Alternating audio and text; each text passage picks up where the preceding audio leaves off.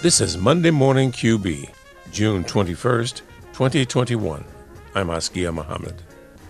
Today on the show, hot enough for you?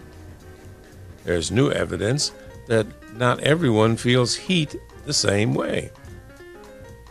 Young men and women in Southeast D.C. are finding a new route to prosperity the construction trades. And racial discrimination, even in temporary hiring. All that and more. Stay with us.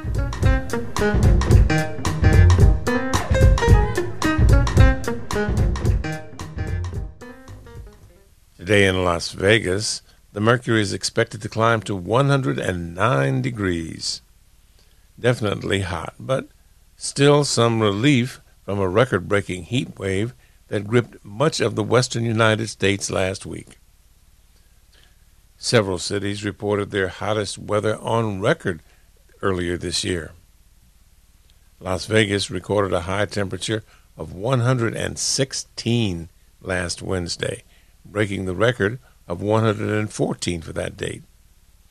And on Thursday, Phoenix hit a record breaking high of 118 degrees, with climate scientists warning that such extremes will become more common in cities across the globe. There's new evidence, though, that not everyone will feel the heat in the same way. According to the National Oceanic and Atmospheric Administration, excessive heat is responsible for the most weather related fatalities in the United States during an average year, making it even more deadly than tornadoes and hurricanes. It's long been established that cities bear the brunt of extreme heat, but even within a single city, some neighborhoods are hotter than others. New research examines how that breaks down along socioeconomic lines, and among the findings is that on average, people of color live in the hottest part of town in most U.S. cities. Yeah, so in broad stroke, we found that in nearly every single urban area in the in the U.S., so in 97% of U.S. cities with a population over 250,000, people of color are disproportionately exposed to higher levels of urban heat than their white counterparts. That's Angel Hsu, Assistant Professor of Public Policy and the Environment at the University of North Carolina, Chapel Hill, where she is also director and founder of the Data Driven Environmental Policy Lab. Back in May, she and co authors Glenn Sheriff, Tirthankar Chakraborty, and Diego Manya published a study in the journal Nature Communications. It's titled Disproportionate Exposure to Urban Heat Island Intensity Across Major U.S. Cities using satellite temperature data combined with demographic information from the U.S. Census, they looked at 175 cities across the United States and were able to measure who is more likely to live in hotter places within those cities. Earlier research has already shown that heat exposure can vary by race and ethnicity in some cities, but what this new research reveals is how extensive those disparities really are. That's correct. It's not concentrated in any single part of the country, literally, virtually everywhere. So, only six out of the 175 major cities, we didn't find this pattern, but it was because there are just not that many people of color living in those areas. And so, this was a pattern that we found widespread and pervasive all across the United States. And I think that was probably one of the most surprising findings for me. At the core of these disparities in exposure to heat and to understanding how to address them is what's known as the urban heat island effect. It describes what happens specifically in neighborhoods with a shortage of green space and a concentration of paved surfaces that absorb and radiate heat.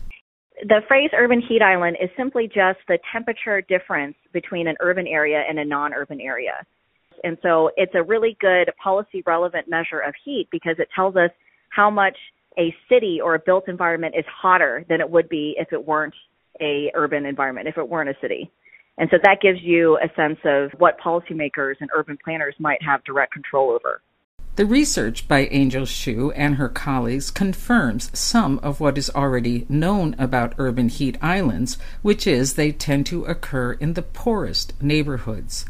But they also found the average person of color is exposed to more heat island intensity than an average person living in poverty, meaning that racial disparities in heat exposure cannot be explained by income levels alone.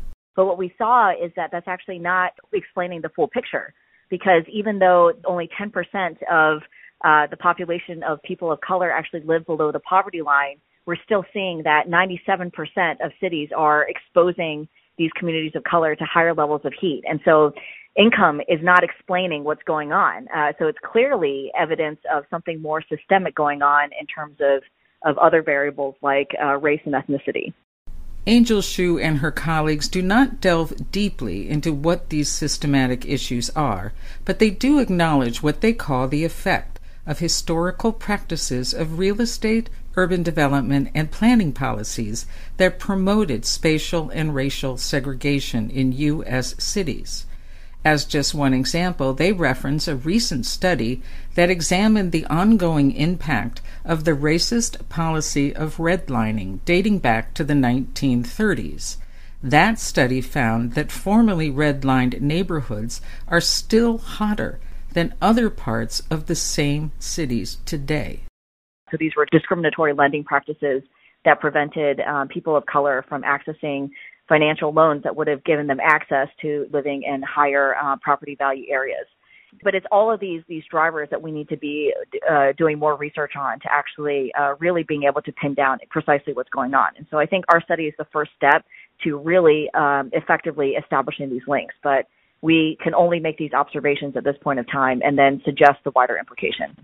Even as scientists continue to explore how these disparities in heat exposure evolved over time and why they continue today, one thing does remain clear that urban heat stress poses a major risk to public health. As stated at the outset of this story, extreme heat is already the deadliest weather related disaster in the United States Yet its impact on health and well being is even broader than that. Yeah, I mean, I think there's a number of, of health implications. Uh, it can be related to comorbidities. And so if people have diabetes, for example, or um, they have other types of underlying health conditions, the heat could exacerbate those and result in um, other types of health complications. And then uh, heat strokes, that's a real thing, and people die every year, particularly in, in elderly uh, populations over 65. It's one of the most common contributors to uh, early mortality in those age groups. And then one other thing that I think people also don't think about is just the day to day impact of heat. I was just speaking with a collaborator who's based in Germany today, and she said that the temperature was 36 degrees Celsius and they don't have air conditioning in many cities in Europe. And she said, I'm sorry, I'm having a hard time concentrating. So loss of productivity and having trouble concentrating. And there's been studies that have shown that students and young people don't learn as well when they're hot, when they're exposed to heat. So what are the next steps?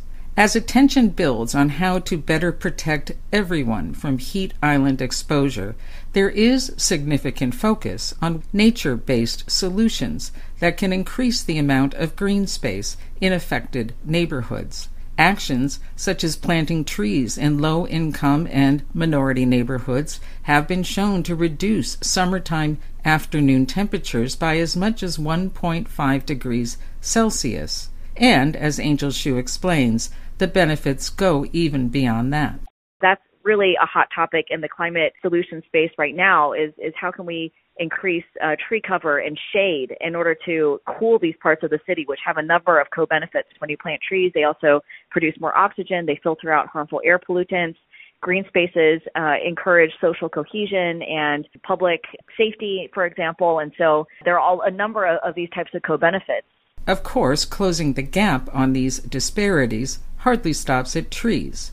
Angel Hsu says it's also about dealing with the larger legacy of racist policies, such as redlining, that not only encouraged segregation, but also a lack of overall investment in neighborhoods that only serves to further their segregation even to this day. how do we actually invest more in these communities that have been historically de-invested? And, and how can, what can we do in a holistic sense to uh, improve these communities, to make these communities more diverse and to attract different communities and to invest in them to, to just bring them up to the same level as, as wealthier communities. Taking all that into consideration, Angel Hsu says there is no one size fits all solution to urban heat island management, and that you have to consider where you are and what's feasible. But what she does hope is that the kind of data provided in this new study and by the ongoing work she is doing at the University of North Carolina will provide the tools to do that. Yeah, so I mean, I think the number one goal, and this is the whole philosophy of my research group that I founded, the Data Driven Environmental Policy Lab, is to first of all be aware of the data and to utilize the data as a first step to then thinking about what kinds of policy interventions and what kinds of actions can be taken on the ground to address these disparities. And so that's where I see the biggest role for data is to make the invisible visible and to actually shed light for both the public and urban planners and policymakers to say, hey, look, this isn't just a fluke. It's not just anecdotal. When there are communities of color that are saying, look, this is a problem. We're hot and we're getting sick and we're disproportionately experiencing these health outcomes. Then they now have the data to back it up. Whereas, as, as we know, policymakers often only respond when they have the hard evidence in front of them. And so this is giving them, it's empowering them with the information to hopefully take that next step to make a difference. Angel Hsu, Assistant Professor of Public Policy and the Environment at the University of North Carolina, Chapel Hill, where she is also director and founder of the Data Driven Environmental Policy Lab. For Monday Morning QB, I'm Sue Goodwin. Juneteenth greetings to one and all. This is the immortal Sam Cooke.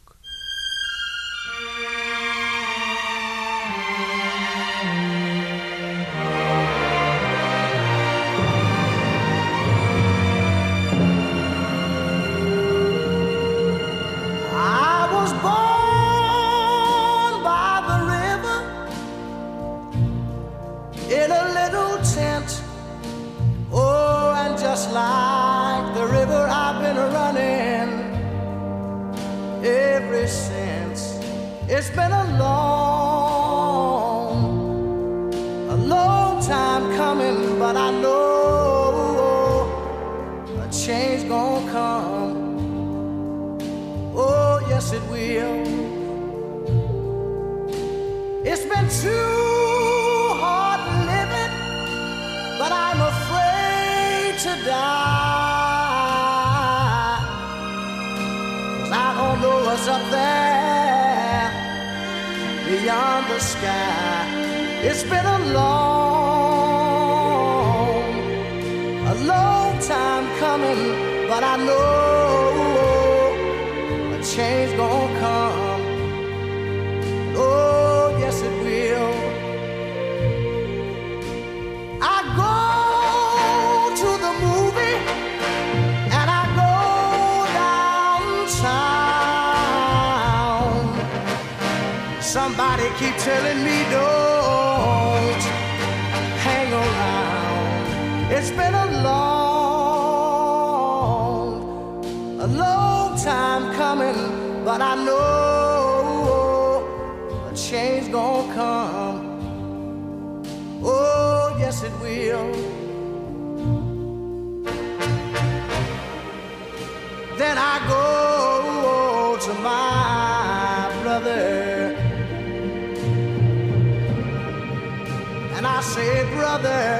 help me please.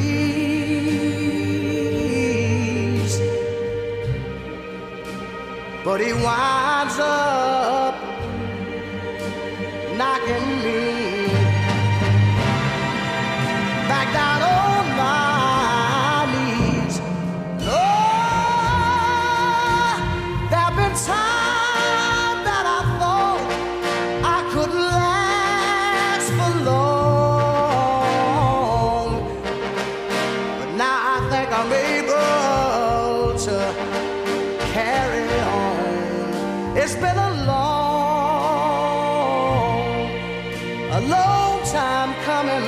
but I know change come. Oh, yes it will.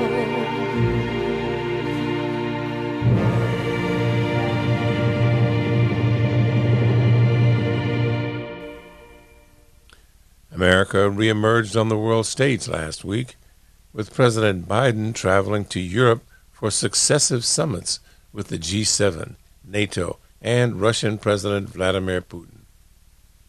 The return to face to face diplomacy was met with much fanfare, but the summits did not result in many new actions by world leaders.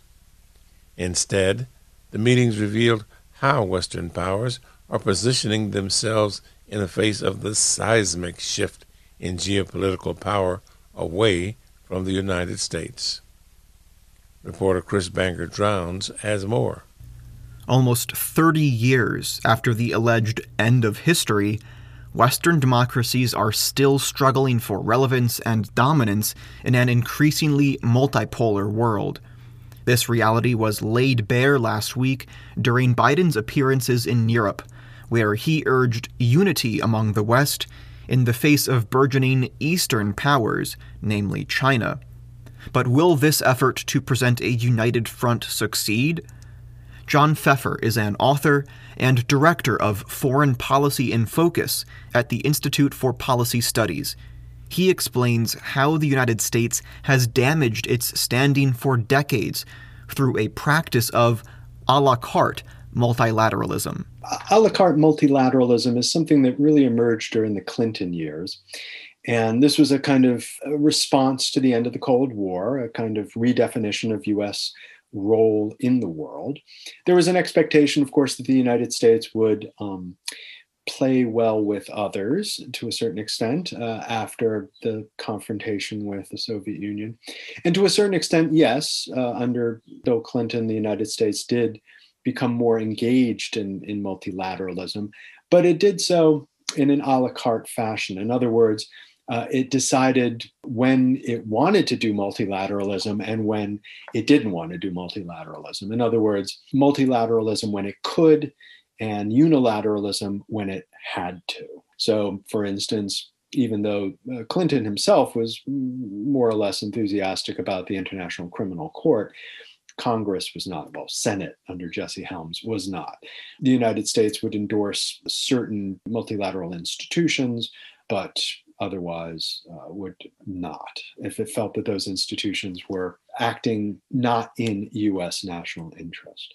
So that's essentially the concept of a la carte multilateralism. And, and we, we saw the US move more towards unilateralism, say, under George W. Bush, move back towards a kind of a la carte multilateralism under Obama, uh, towards an industrial strength version of uh, unilateralism under, under Donald Trump, and a reversion in a certain sense to where we were in the Obama administration with respect to multilateralism under Biden. Although I would argue that in some sense, Joe Biden is, is perhaps a little bit more um, multilateralism positive than, uh, than even Obama was. Uh, so there has been maybe a step forward in that direction. You know, Biden during the G7 summit last weekend stated several times, and maybe several times a day, that America is back, the United States is back. But given this volatility in US foreign policy that you just discussed, how confident do you think US allies are in this ostensible return of America to the global stage? I mean, are we seen as a reliable ally after Trump?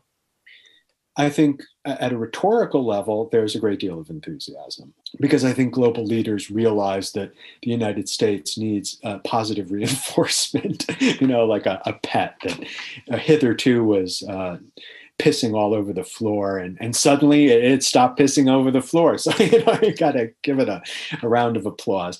So that's rhetorically, but I think there is a great deal of skepticism um, in closed meetings that take place in Europe. And I think that the United States really has been identified as an unreliable superpower, a superpower that um, is unpredictable in its actions not necessarily from day to day, although that could happen, but more over the medium to long term. And basically, other countries are going to hedge their bets in case the United States does something crazy. Uh, I mean, it's the same thing you, would experience with investment strategies. You hedge your bets in case the stock market plunges. So you distribute your your assets in, in a more diversified manner. So I think countries are diversifying their portfolio, so to speak, when it comes to foreign policy. And you see that, for example, with the European Union signing an agreement, an important economic agreement with China or the European Union uh, developing an independent um, military capacity in case the United States decides that NATO is no longer a useful tool of US policy. So the, the NATO summit was the second big summit last week, uh, and the communique that came out of that one day summit explicitly names China in addition to Russia as a threat to the alliance. And this this mention of China seems relatively new, given that Russia has traditionally been the arch adversary of NATO. In 2018, you wrote that NATO is obsolescent, in part because there's no major counterweight to NATO like the Warsaw Pact. And I'm curious if you still feel that way. Does does expanding the alliance focus to include China reverse NATO's decline to obsolescence? Uh, well, certainly NATO would like to believe that. I'm, I'm not sure, however, well, whether that's objectively true you know, NATO has been in search of mission, you know, ever since the Warsaw Pact uh, collapsed.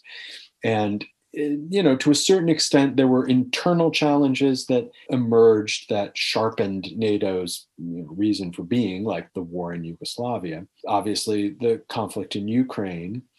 NATO also developed this kind of out of area operations competence so that it could operate outside of Europe. It developed a competence, uh, at least according to itself, in dealing with humanitarian issues, um, has considered environmental questions. I mean, all these kinds of ways for NATO to reinvent itself. I think this recent summit has focused things more on what, in particular, the United States considers its major security challenge, which is China. I mean, yeah, the United States is worried about uh, Russia, its nuclear weapons, its uh, dealings with its near abroad, Ukraine, Georgia, et cetera. But ultimately, China is the, the looming challenge to the United States economically and militarily.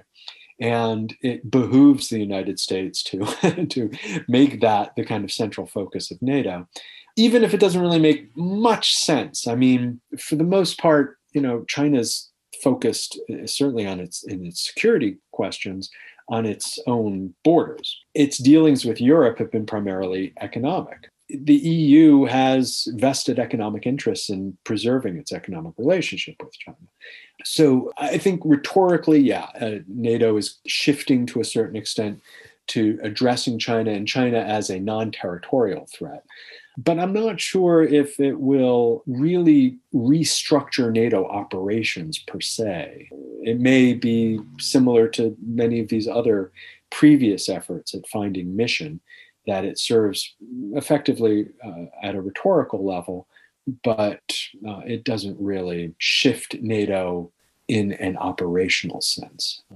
The final summit last week was, of course, the big one, the meeting between Biden and Putin, and a number of issues were addressed, none of which were concretely committed to. But cybersecurity was one of the, the big ones that was addressed. And Biden made it clear that there was some red lines, right? He he said that the US will retaliate if Russia-based hackers target critical infrastructure in the United States. And just to take a step back, I mean, the, the United States has dominated the world through military might for the last half century or so.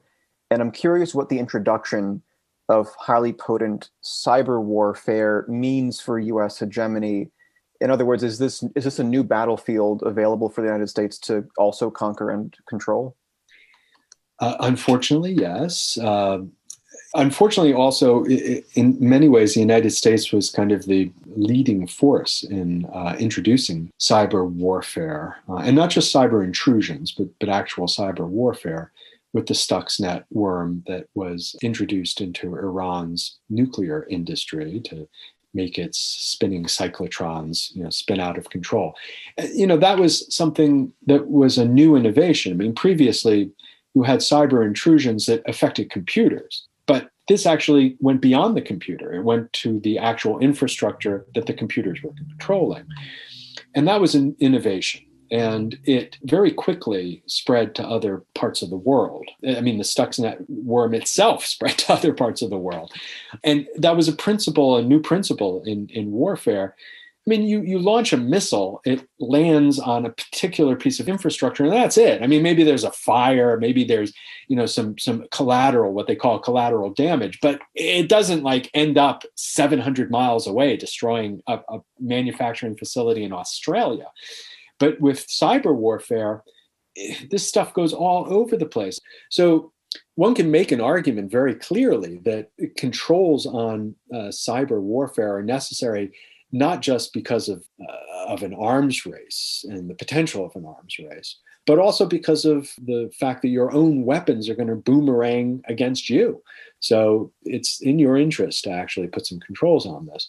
Putin has proposed controls both at an international level and at a bilateral level in the past. Haven't really gone very far with the United States. I mean, the United States, I think, for a period of time believed that it had an edge in this regard, and it didn't want to put any uh, limits on on its its cyber hegemony. But it's clear now that the United States is no longer kind of the leader of the pack, and uh, I think there's a greater willingness. I think both sides recognize that this is this is a something important, and b something that actually can be done. Those are the last of my prepared questions. We've we've talked about a lot, but I want to give you a chance to provide closing thoughts if you have any. Well, I think the only closing thought I have would be on kind of the environmental issues. And, and certainly with a big environmental meeting coming up uh, in Glasgow in the fall, countries led in some sense by the United States and European countries to commit to a net zero approach, a commitment to, uh, at least according to their communique, an environmentally sustainable global kind of infrastructure push. Unfortunately, all of that is often predicated on excluding China rather than including China. And part of it is simply because uh, China and, and the rest of the world don't necessarily see eye to eye on environmental issues and climate change questions. Uh, but more significantly, perhaps, uh, the Belt and Road Initiative is seen as an economic challenge, and that China is kind of establishing itself as the preeminent economic power in the world. In other words, there's a great deal of anxiety, particularly in the United States, but also in Europe and any country that is aligned with the United States, that China will acquire enormous economic power globally and will rewrite the rules of global economy in ways that do not advantage Western powers. And so uh, a lot of this response to China, you know, in terms of uh, the Build Back Better World infrastructure proposal, or some of the uh, environmental approaches, Blue Dot Network, et cetera, are deliberately designed to kind of contain China's economic ambitions. The problem in terms of environmental questions is that in this kind of critical period of time when we really need to have everybody on board and in agreement on how to cut carbon emissions rapidly, there's a, a, pretty big gulf between the United States in particular and China. And the Biden administration, despite its often very good rhetoric on reducing carbon emissions, this is its blind spot. And unfortunately, these meetings, the G7 uh, in particular, uh, really expose that blind spot more perhaps than any recent multilateral confab. That's John Feffer, author and director of Foreign Policy in Focus at the Institute for Policy Studies. Find out more about his work by visiting ips dc.org.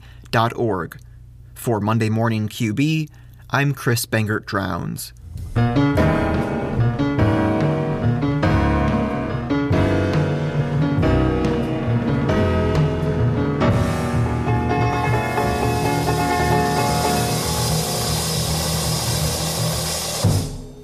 Groundbreaking program in Southeast D.C.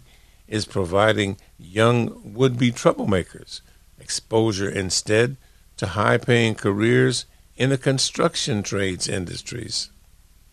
Unlike public schools, United Planning Organizations Building Careers Academy is a place where young recruits can earn certification for work in the construction trades.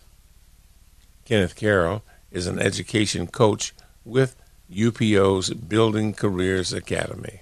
The Workforce um, Training Division of UPO uh, is tasked with providing free certification opportunities to uh, youth and adults uh, that will provide them with the skill sets in order to have uh, productive careers. So, what's the difference between this and college? Uh, the difference is that it's free. That's the first big difference. And the second difference is that students leave with what they call career ready skills. And so the uh, the workshops tend to be between 12 and 36 weeks. And uh, upon certification, completion, and certification, uh, UPO can, Workforce Division continues to work with them. Uh, we have something called workforce development, and we have case managers whose job it is to place students into uh, job positions and to work with them on their skill set. So things like resume, uh, interviewing skills, all of that kind of stuff. Uh, we even provide clothing for people who don't have appropriate clothing for interviews. Um, we will provide uh, bus fare, subway uh, cards for people who need to be able to get to and from the work site when they first begin. What's the difference between the UPO Building Careers Academy and, say, McKinley Tech High School or Phelps uh, Public Schools? The difference is that uh, UPO, as a nonprofit, well, we, it's actually what's called a community action agency. They have the ability to work with students beyond, say, the academic scope of school. So if you t- attended McKinley or Phelps, you're probably not going to get um, case management after high school. Uh, so you're probably not going to be able to participate in career skills uh, programs, or whether that's the resume building, the interviewing process. In addition, UPO, as the largest community action agency in the city, uses its um, contacts and partnerships uh, with uh, construction companies, uh, local agencies, jobs in those fields. How about attitudes? Does this help with attitudes for young people in terms of is this reason enough to not follow the thug life? Right. So what's interesting is I've got a bunch of kids in my program who have been referred by either the court system or Department of Youth Rehabilitation Services, which means, you know, they were in the either Oak Hill or some other youth facility. And, you know, they have, you know, a court appointed uh, manager, probation officer, or something like that that's helping to, you know, manage their probation or parole. Uh, and what I can say about those kids who have participated with us so far is they have been stellar. I mean, those are the kids who walk up to you and say, I never knew about this. I didn't think I'd like it. So whether it's plumbing or electrical or uh, working in broadband communication, just introducing them to these options has opened a lot of their eyes about what's possible. Uh, in addition, we have instructors uh, who, you know, uh, two of my instructors, you know, born and raised in D.C., and they tell them like, look, the economics of hustling does not favor you, right? and so and I you know I introduced them to the uh, to the study from the book Freakonomics that said how come most, most drug sellers live in their mother's basement. Um, and we point out that look, when you factor in arrests, possible death, and the little bit of change you can make from hustling, uh, it's really not a viable career. You know, what I'm seeing is at least stated attitudes that seem to be changing. So when students walk up and say, I never thought about that that way, um, you know, you begin to see, you know, just like it's not necessarily that you won't know until your the students are in your program and they have to come to get certification regularly.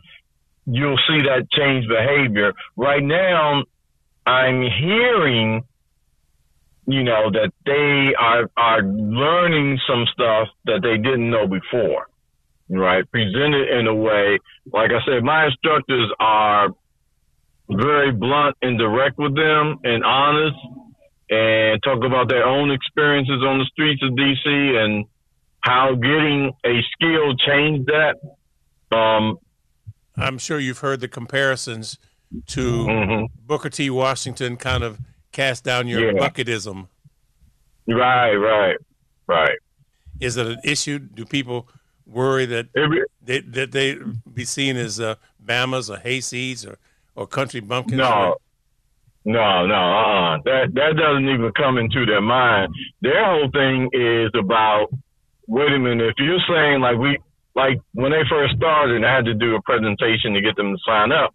I showed them the Bureau of Labor Statistics averages for the four careers we were we are interested in them getting into and we showed where you know the average starting salary is about 50k.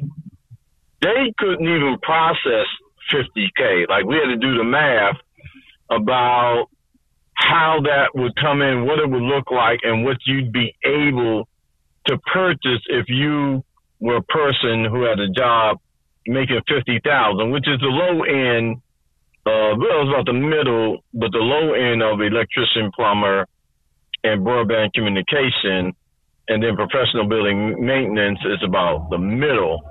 And so, you know, we were just for them, it was just like, wait a minute, this can happen, and we're like saying, let's say you only made fifty thousand a year for a decade, beginning at age twenty-two, you would have made a half million dollars, you know, in that time. And then, you know, our instructors are also um, they're also freelance, um, you know, consultants. Some uh, some have their own businesses, and they talk about.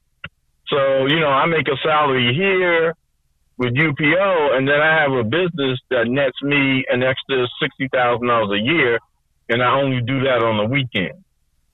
You know, so it's about getting, about seeing another way and hearing it from people that there's another way that you can do this. Doesn't require two or four years of college, right? It just requires because most of them, uh, most of these students, uh, you know, are turned off about the prospect of uh, more academics.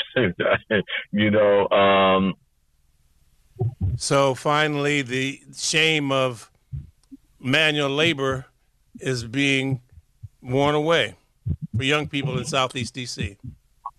Yeah, I mean, I don't think. See, I think the problem we had. I don't think there was ever an issue about shame of manual labor. It was that the the the prospect of preparation for that skilled labor was not really apparent to them. You know what I mean? Like they thought it was going to have to be college. Because, like I said to them, I said, have you ever talked to a person on a construction site and find out what their background is? And, you know, people said no. Um, and so I'm, I'm actually having people come in, like people I know and grew up with who left high school, got into a union apprentice program, and, you know, ended up making a $100,000 working 30 years at the Pentagon you know, as a building maintenance professional. And, you know, they were like, what? whoever heard of that? You know, um, and so yeah, so I don't think the stigma of it. I do think there's an issue about um, there's an issue about whether or not you have the people in your life who can marshal you through the work that's needed here. So I can see now that's going to be part of my struggle with some of the youth because even for my program, which is only on Saturday at 10 a.m., you know, I'll get the mom calling me like, well, you know, he, he, he couldn't wake up. But I'm like, uh, why are you there then? You know, uh, you know, and, and see, I don't let them do that. You signed up for this program. I'm going to be checking up on you, you know, and you're supposed to be here at 10, 10, 15, you're not here. Obviously you don't get paid, but see what happens is we have a culture of parents who are fine with children who are broke sitting on the couch playing video games. And until that changes, uh, you know, it's going to be difficult. You can do it. And so I have to work as much with the parents as I do with the students, you know. I had a parent call me today and said, my son didn't come, but can he still get the money? I said, hell no. I mean, but who asked, who's asked a question like that, you know, unless they've already got issues, know? Well, thank you, Kenneth Carroll from yes, sir. UPO for helping us face our issues. Yeah, yes, indeed. Kenneth Carroll is also a poet. His reputation as a performer is well established. Back in 2008, he read Snooky Johnson at the Split This Rock Poetry Festival. This is called Snooky Johnson Goes Down to the Recruiter's Office near Benning Road and starts some It was right about the time they started drafting for the Iraq War. Snooky came to sign up, but he didn't but he didn't walk through the door. Instead, he leaped like a madman right through the plate glass and kicked the recruiting sergeant square in his no good ass. He said, I want to go to the desert, kill me some Arab chump, drink his hot blood like water from a barnyard pump. I want to get bit on my nose by a scorpion with a bad attitude. I want to smoke 12 packs a day and eat snake heart for food. I want to drink poison gas with a side order of sand and dance with a nuclear missile while digging a go-go band.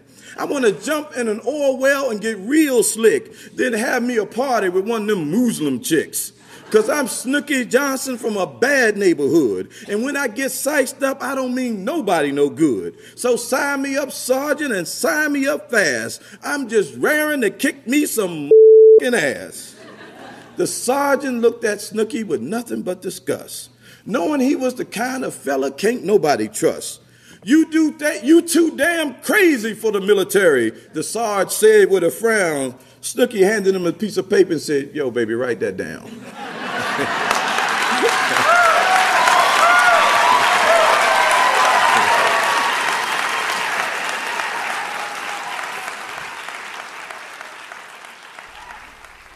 Our final story this morning takes us to Chicago, where temp workers have long accused bosses of blatant discrimination and retaliation. New research confirms this reality and presents opportunities to heal the racial schism built by employers. Chris Bangert-Drowns reports. Brittany Scott is a senior research strategist at Partners for Dignity and Rights, an advocacy organization devoted to advancing economic and social rights. Recent research she authored in collaboration with the Equal Rights Center has made concrete what Chicago temp workers already know too well. Black workers are turned away from jobs at disproportionate rates, and workers who do find jobs are exploited. But what makes this research novel isn't its findings, but rather the data collection process itself. Brittany Scott's study used a tactic called matched pairs testing, where volunteers of different races are paired up so that age, work history, and other non racial characteristics are virtually indistinguishable. The pairs then go to temp hiring centers looking for work and compare experiences. Our matched pairs were with one Black job applicant and one Latinx job applicant. And we did that for a couple of reasons. Members of these groups make up most of the people applying for jobs in this industry, over 80% in the Chicago area. And there's just been a, a mounting abundance of anecdotal evidence. There's been investigative journalism and, and some litigation popping up over the last few years that really suggests that staff agencies are engaging in racial discrimination.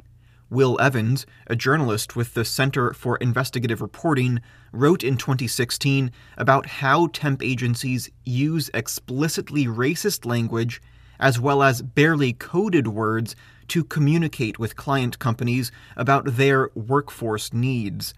Some agencies simply use numbers to designate racial identity, with Latinx workers referred to as Code 3, for example. They're also doing it in terms of gender. They're asking for heavy ones or light ones, meaning men or women. And all of this, you know, what we found limits Black workers' access to jobs. And it's also, we think, an exercise in an unlawful preference for Latinx workers that they perceive to be more vulnerable due to perception of likely undocumented immigration status. Brittany Scott's research reveals more about the racial discrimination uncovered by Will Evans's reporting. Black workers received just three job offers to every four that were offered to Latinx workers. And then we were documenting not only kind of an initial application, but also follow up calls were monitored and we saw that job offers made through these follow up calls were even more biased in favor of Latinx workers who received nearly two times as many job offers as their Black counterparts. The only jobs that were offered to our Black testers at an equal or higher rate were the lowest paying jobs and second and third shifts at factories. But this certainly doesn't mean Latinx workers have it easy. At the same time, right, Latinx workers are being sought out for what other studies have certainly exposed exploitation in the workplace. There's very dangerous working conditions at sub minimum wages. I would say these are sweatshops. You know, at one point, the Department of Labor defined modern day sweatshops as having two or more violations of some basic labor standards. And I would say that that's absolutely what we're seeing in these types of workplaces. Brittany Scott says a culture of discrimination and retaliation means enforcement of labor protections for temp workers is extremely difficult.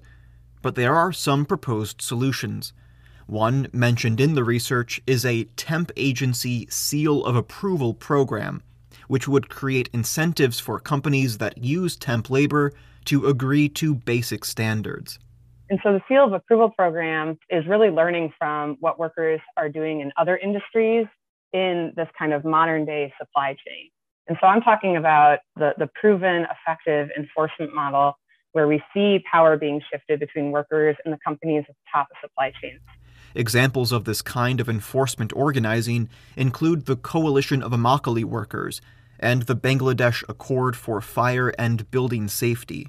Similar to these established programs, the seal of approval program seeks to create market incentives for temp agency compliance by winning legally binding agreements with the biggest buyers of the brands that temps in Chicago are producing, moving, and packing. In them, a brand name company or perhaps a public institution that's buying these products would agree to only produce or warehouse these products in factories and warehouses that agree to only use temp agencies that participate in the seal of approval program ensuring public institutions and socially conscious businesses abide by temp worker standards creates market pressures compelling other companies to also adhere to the standards. Brittany Scott's research isn't just useful because of proposed organizing solutions like this Seal of Approval program. The research itself was an organizing opportunity First, in the sense that the research work required collaboration with existing worker centers. It really is a product of a many year partnership with worker centers in Chicago that organize industrial temp workers in the Chicago metro. And, you know, temp workers and obviously the organizers who are receiving this kind of collective information from the different workers that they're in touch with they've been saying for years that temp agencies have been doing this, right? They've been saying that, you know, they set up shop in Latinx neighborhoods, they're turning Black workers away. And so they're hearing these experiences and they're definitely hearing the kind of racial antagonism that that stokes, right? This distrust of the, the groups that, that they're being pitted against. And this, of course, makes worker organizing difficult. Brittany Scott's research supports the organizing work by legitimizing the stories that workers and organizers communicate. So part of doing this research was, you know, to get at that reality, to legitimize it, in part because, you know, workers are saying it. I, you know, let's see if we can document that happening while doing a very, you know, rigorous um, and, and authentic, you know, methodology. And I think we we did do that. And this rigorous methodology also helped build relationships between workers. The process was, you know, that they're riding around in a car together with an organizer uh, to these different job sites. You know, the black worker goes in first, and then 15 minutes later, the Latinx worker goes in. Now, when they're doing their individual report backs for the sake of the research, they're not able to hear each other's experiences in that moment, just that's out of necessity. But there are lots of opportunities for just relationship building in that process, for extended organizing one on one conversations with workers when you're driving around and you have a black worker and a Latinx worker, you know, in, in the car together who are who are matched in every other way. So it's like a very interesting opportunity. This type of quantitative research is rare if only because it takes time and resources to train workers as matched pairs. But that doesn't mean other temp worker research isn't being done. But I definitely see a ton of really valuable qualitative research that is being done by the worker centers. And, and all of it is super important because these are the workers that our existing data sets miss. These are the workers who aren't being counted because of their undocumented immigration status, because of their like, you know, much more vulnerable position in the economy and the labor market. And so it is very valuable to get their experiences and to get their stories because, you know, there are things that only they know, things that outside monitors miss when they come in, that research misses when they aren't thinking about how do we reach these workers how do we develop enough trust to talk to them or like you know worker centers are the ones that are developing trust right? They're based in their communities. These are you know workers talking to other workers and have that level of trust so while research can reveal meaningful truths about our world it can also act as a tool to help fix the problems it uncovers you know making the connections between the temp agencies and the companies at the top is a very difficult task. And a lot of that information is going to need to come from putting together the, the desk research with workers' experiences and connecting those dots. That's Brittany Scott, Senior Research Strategist at Partners for Dignity and Rights. For Monday Morning QB, I'm Chris Bangert Drowns. We close with just one last Juneteenth celebration. This is Hymn to Freedom, pianist Oscar Peterson's 1962 ode to the civil rights movement. After this original instrumental recording was released, lyrics were written to the hymn's melody. When every man joins our song and together singing harmony, that's when we'll be free.